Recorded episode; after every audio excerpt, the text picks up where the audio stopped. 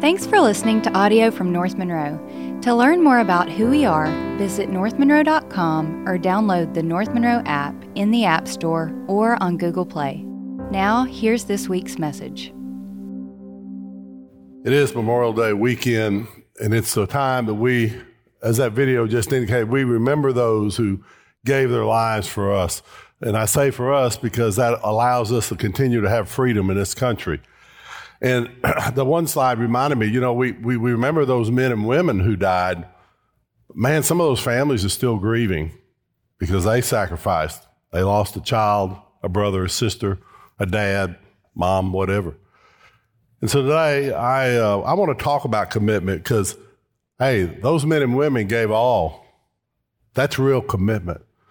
And I want to talk about our commitment today and and and, and what do we do with our commitment. And so I want to go to Philippians chapter three, if you want to join me there. I'm going to read verse seven through fourteen, but there's just five verses and I want to concentrate. But I want to read this whole thing to you and then give you a couple of things. And let's measure our commitment if we can today. But look at Philippians chapter three, verse seven says this, "But whatever things were gained to me, those things I've counted as loss for the sake of Christ." Now remember, this is the Apostle Paul writing this. There wasn't a more godly, spiritual man in the New Testament than the Apostle Paul. And he just says, I count everything as loss for Christ. That talks about his commitment. I don't need my commitment compared to Christ. I'm afraid, or compared to Paul, I'm afraid I'd come up pretty short. But that's what he says to the church here at Philippi. Verse eight, "More than that, I count all things to be lost in view of the surpassing value of knowing Christ Jesus my Lord, for whom I have suffered the loss of all things, and count them but rubbish, so that I may gain Christ, and may be found in him, not having a righteousness of my own, derived from the law, but that which is through faith in Christ, the righteousness which comes from God on the basis of faith, that I may know him, and the power of his resurrection, and the fellowship of his sufferings, being conformed to his death, in order that I may attain to the resurrection from the dead. Not that I've already obtained it, or I've already become perfect, but I press on so that I may lay hold of that, for which also I was laid hold of by Christ Jesus. Brethren, I do not regard myself as having laid hold of it yet, but one thing I do, forgetting what lies behind and reaching forward to what lies ahead, and I press on towards the goal for the prize of the upward call of God in Christ Jesus." This is a man who was deeply, deeply committed to the things of Christ, which I think every one of us ought to be. You know, I I, I don't I listen to gospel music a lot in my truck, and Ivan Parker sang this song the other day, and I'd never heard it. I, I went back and YouTubed it, got the words, and I love what this song says. "Still more sinner than saint, but I thank the Lord because who I am ain't who I was." Not great grammar, but it sure sings well. That's exactly where you and I should be. We have not arrived, but man, we're farther along than we were back then. You know, it's one of the things I appreciate during these days of being here at North Row, and I've had the privilege to be here now twenty-nine years and gone through a lot of different things, but I got to tell you, the movement of the Lord on our church during these days has been awesome. One of the things I've enjoyed is uh, I haven't been on the women's retreat. They haven't asked me to come yet, and that's okay. But I've been on the men's, and I've watched the commitment that comes out of that weekend. And, you know, it's not just a flash in the pan. It's a lifetime of change. I've watched some of these guys, especially guys that grew up with my kids, and I've seen what Jesus Christ has done for them. There's a deep, deep level of commitment. And, you know, I think God's honoring that in the life of North Row, and I'm grateful for that. But, you know, those guys would tell you the same thing, more sinner than saint, but they ain't where they used to be. They're changing. So I want us to look. I want to give you five things today. I didn't do the sermon notes like Pastor Bill does. You're lucky to get these slides, so just enjoy them while you got them. So you can jot it down on whatever, but five quick points. Let's let's talk about commitment. Look what Paul says in verse seven. He says, "Whatever things were gained to me, those I have counted as lost." Here's the point. What are you willing to count as lost for Christ? Now you look at the Apostle Paul's life. He says he was a Pharisee of Pharisees. He was a top guy. Wasn't a more religious man before uh, than Paul before he met Christ on the road to Damascus. That was gone. He was a Roman citizen. It didn't matter. Didn't matter a bit to him. He lost his friends. Those friends from before Christ, they weren't friends with him anymore. He lost all that. But what does he say? Those things I kind of lost that were gained for me. That was important back then. It's not important now. So let me ask you, what do you count as lost for Christ? Some of you in this room are busy raising kids. What's the most important thing going on with your family?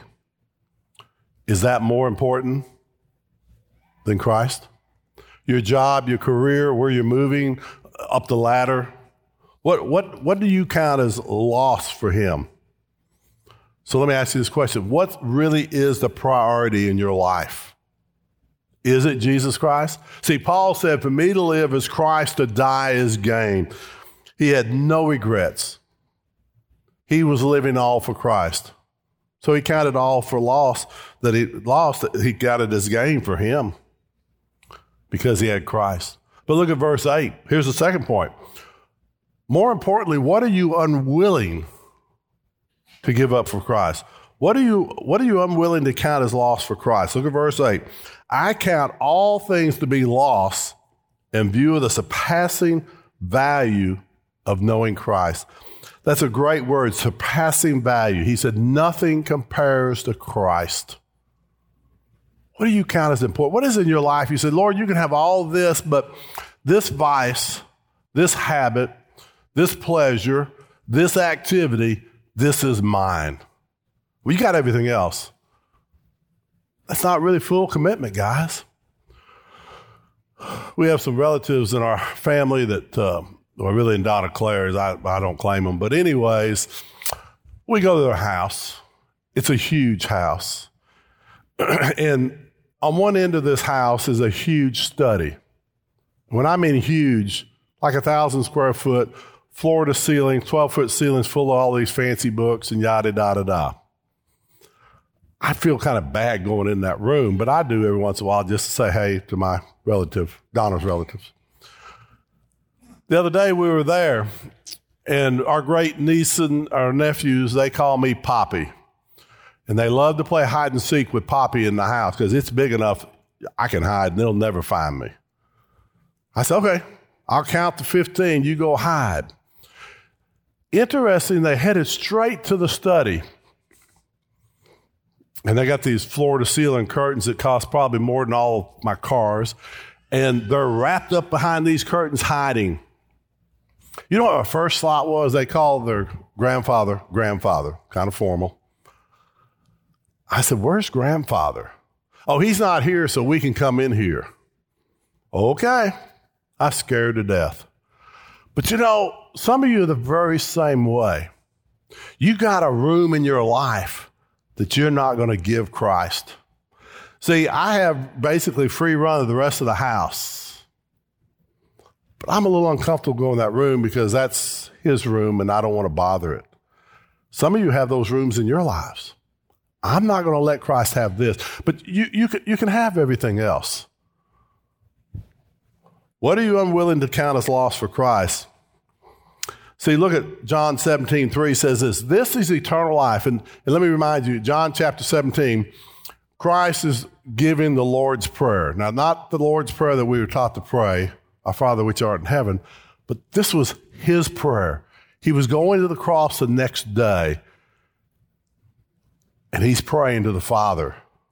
Get him ready. And look what he says in verse three of John chapter seventeen. This is eternal life, that you may know, that they may know you, the only true God, and Jesus Christ whom you have sent. That they may know you. You know, I can tell you that I know people.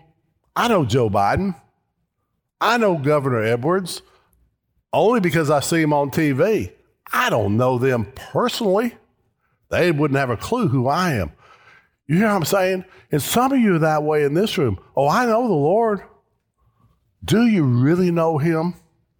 Or are you holding back things that keeps that relationship from being fully his, to for him to fully know you? What things are you not willing to count as lost? George Mueller said this, giving is not measured by what you surrender to Christ, but what you withhold. Giving is not measured by what you surrender to Christ, but by what you withhold. And that's very true with commitment. Excuse me. Commitment is not measured by what you surrender to Christ, but what you keep from him.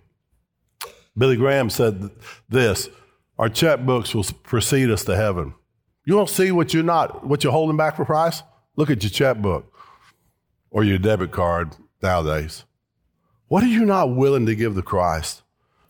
And what you hold back from Christ really measures your commitment. But look at verse twelve now. Skip down to verse twelve. How long has it been since you've measured your growth in Christ? Excuse me. Look at verse twelve. Not that I've already obtained it or have already become perfect, but I press on so that I may hold, uh, may lay hold of that for which also I was laid hold of by Christ. Not that I've obtained it. Excuse me. Paul understood. He hadn't got there, but he's measured himself. How many of you in your house have a door frame that you measure the growth of your kids? We used to do that with ours. Why? Because we wanted to see how much they've grown. We wanted to measure their growth. So let me ask you, have you measured your growth in Christ Jesus to see? And let me say this. If you were doing better with Christ two years ago than you are today, you got a problem with your commitment. There shouldn't be a better day in your walk with Christ than today. If you're not satisfied with Christ and giving him all, you need to get that way. And see, Paul, all that he attained, even after Christ, he's in his missionary journeys around the country, around the world there, the world of that time. He's starting churches in Ephesus and Philippi and Corinth, and he's going to these churches and he's sharing with them. He was seeing converts, just unbelievable numbers, and yet he still measured himself that he wasn't there yet. Because what did he say in verse twelve? Not that I've already obtained it or have already become perfect. We will not become perfect till we get to heaven. But Paul, he was still willing to keep growing. Second Peter three eighteen says this, but grow in the grace and the knowledge of our Lord Jesus Christ. So let me ask you, how are you doing in your growth? Are you growing in the knowledge of Christ? Are you becoming more knowledgeable about Christ? I'm not a great fisherman. I like to fish, and I've had the privilege to fish some saltwater fishing in South Louisiana down in the marshes. I love to do that. And uh, I go with a friend of mine. Neither one of us that good, but we're learning. So what did I do? I ordered me a saltwater fishing magazine so I could learn things. I'm wanting to learn how to be a better fisherman. So let me ask you this, guys. How many of you are in God's Word every day so that you can have a better knowledge of him? Because our command, according to Second Peter chapter three, is to grow in his grace and in his knowledge. So how are you measuring up?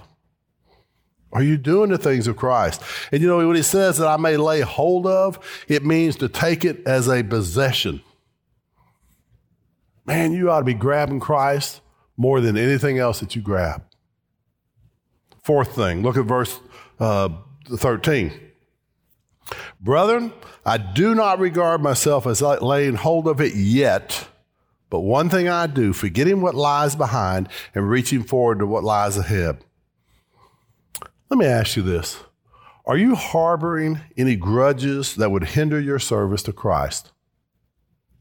Think about that for a minute. Are you harboring any grudges that would hinder your service to Christ? See, if there was ever a man that could have some grudges, it was the Apostle Paul. I mean, he'd been shipwrecked. He could have said, Lord, why did you put me in this storm? Why did you put me on this island? Why did you do that? No. He's beaten. He's imprisoned. And never once did he look back and, and, and harbor bad feelings about them. He could have been mad at the Jews who kicked him out of the synagogue. No, not Paul. When Paul was in prison with Silas, what was he doing? At midnight, they were singing and praying. He was confident where God had put him. He forgot the things that were behind him. And some of you in this room have been through some tough experiences. I get it. Some of you have been hurt by people. Let me be honest with you, twenty-nine years here, I've done my fair share of hurting. And you've been so forgiving, and thank you. But forgetting those things which lie behind. Let me let me take you over to, to Genesis forty-five for just a second. I didn't put it on the slides. You're, you're liking what you got so far, but it's a great story. Joseph. Go back and read the story of Joseph's life. Joseph is the man that was sold into slavery, and he ended up in Egypt. And in those years he was in Egypt, he ended up in prison, but he finally got out, and he became number two to Pharaoh. God had a plan. And Joseph's brothers went back to their homeland, and suddenly the drought came, and nobody had food to eat except Egypt, because God had blessed Joseph. And there were seven years of drought, and Joseph, through God's wisdom, had devised this plan with Pharaoh to kind of storehouse everything so that when the drought came, Egypt would have food. Here comes Joseph's brothers. They don't recognize him. He recognizes them. He should have cut their heads off, except that wasn't a very spiritual thing to do. He loved them. Because look at Genesis forty-five, if you want to turn there. Verse four, it says, Then Joseph said to his brothers, they didn't know who he was at this up to this point, please come closer to me. And they came closer, and he said, I am your brother Joseph, whom you sold into Egypt. Can you imagine what those guys felt like? What is he fixing to do to us? And look what Joseph says. Now, verse five, do not be grieved or angry with yourself because you sold me here. Listen to this next word. For God sent me before you to preserve life. God sent me. Verse six, for the famine has been in the land these two years. There are still five years in which there will be neither plowing nor harvesting. Verse seven, God sent me before you to prepare for you, preserve for you a remnant in the earth, and to keep you alive by a great deliverance. Now, therefore, it was not you who sent me here, but God sent me. Let me tell you something. All the bad things that have happened in your life, the grudges you may hold against somebody, have you ever thought that maybe God was working through that to develop you into the person he wants you to be? Donna Claire and I were watching a show last night. I don't remember what we were watching. We were talking about it. And I said, you know, isn't it interesting how God works in our lives? Back a few years ago, I used to ride two wheels on a motorcycle, and uh, uh, Pastor Bill and I and, and Greg Senior and, and Clarence, we'd ride all around. And I told I said, you know, I was coming through Oak Grove, Oak Ridge one day, and this squirrel ran between the front tire of my motorcycle and the back tire. Now, you may not think that's a big deal, but a squirrel in the spokes of a motorcycle can cause a problem for a guy, okay? It was sovereignty that God didn't let that squirrel ju- jump out at the wrong time. Sometime later, we were up in Arkansas riding, and for some reason, I'll never forget it. I slowed down, and a deer came right across the front of my motorcycle. It didn't hit me. What if I just kept going? But what's interesting, a couple of years later, I'm in Colorado, and my own fault, I reckon, break my neck, and we have the big one, you know. But you know, through all that, God was still working. And if you're holding grudges, or you're mad at God because you're not where you want to be, or you, you can't let go of the past, if anybody had a right to be having a grudge, it was Joseph. And his attitude was what? God sent me here. God did this for me. So here's Paul, verse thirteen, back to that.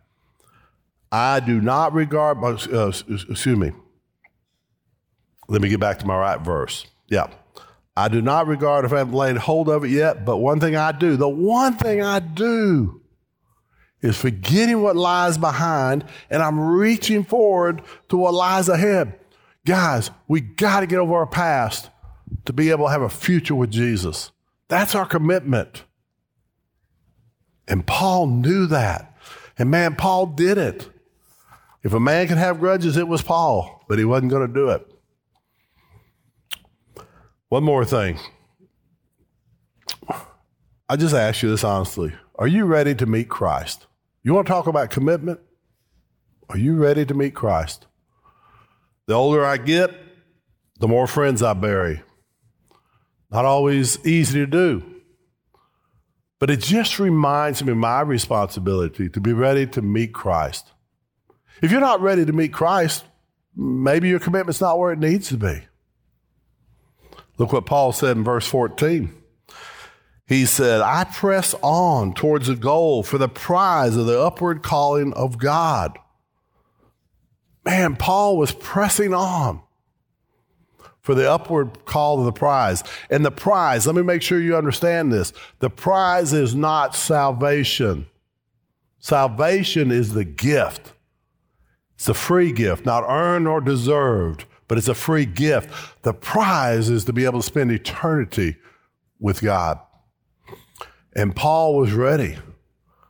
He struggled with that. He said, for me to live is Christ, to die is gain. I mean, he'd rather be at home with Christ, but he couldn't bear the thought of leaving these young believers behind that he was trying to influence.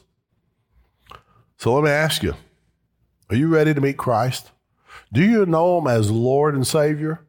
And I use two words there, Lord and Savior. Many people are willing to make him as their Savior, but they don't want to make him Lord, which means he's my boss. He's got control of everything in my life. And let me tell you, if you're like me, I got struggles in my life still. I, you can ask my family, I'm not always easy to live with. I still struggle. But like Paul, I press on. I don't give up. I keep moving on. And that press on means I follow after. Who's got your heart today, guys? You got a Savior? Let me ask you, do you have a Lord? Are you following him?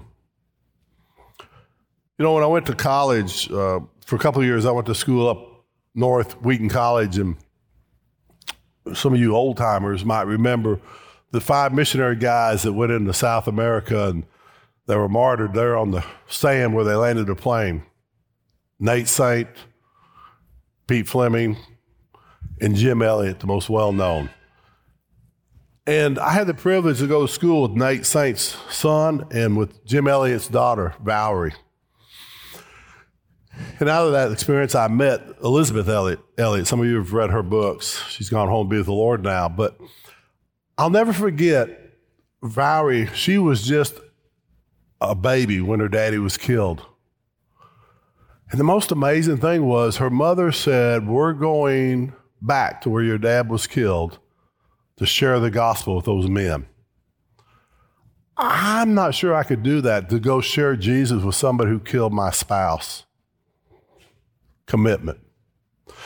And what was interesting, Valerie would tell us, she said, you know, my mom led the man that killed my dad to Christ. Amazing. But you know why Elisabeth Elliot had that commitment?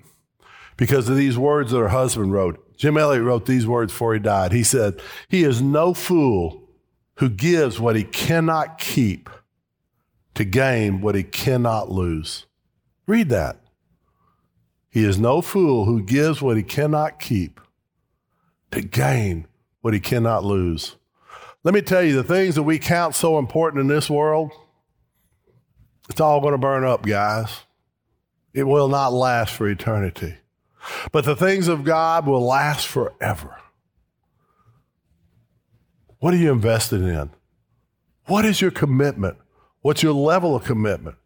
Maybe today, for some of you in this room, you've never asked Christ in your life. That's the first step. And then a lot of you, just like I am, you're still walking, you're still pressing, you're still moving on. But maybe there's an area in your life that you said, this is off limits, Lord. Today's the day that you need to give that to the Lord. Count it all but lost. I'm going to ask you just to bow your heads, close your eyes. I just want to give you a second to respond, and I'm going to pray for us, and then I'll dismiss us. But just in the quietness of this moment,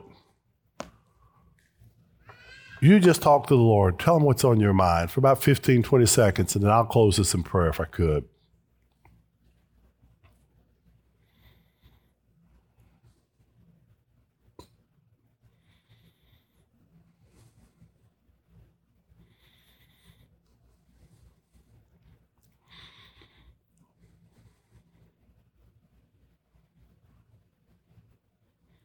Father, you know the hearts of each one of us in this room. Man, you know our shortcomings. You know the things that draw us away from you, and you know the things that draw us to you. But Father, I thank you that you're forgiving, you're loving, and you're accepting of us. And for each one of us in this room and those who are watching by internet, Father, my prayer is that we'd make our commitment to you deeper than it's ever been. You've blessed us as a church. You've blessed many of us as individuals. May we be your people in a world that so desperately needs to see Jesus Christ. Father, for those who need help today, I pray they'd have courage just to come see us and visit. Help us walk them through it. Thank you for loving us, Father. For it's in your name that I do pray. Amen. Our hope is that this message has encouraged you to seek Christ in your own life and make him known wherever you are. If you enjoyed the podcast, please subscribe on Spotify and Apple Podcasts and share it with a friend. Thanks for listening. We'll be back next week.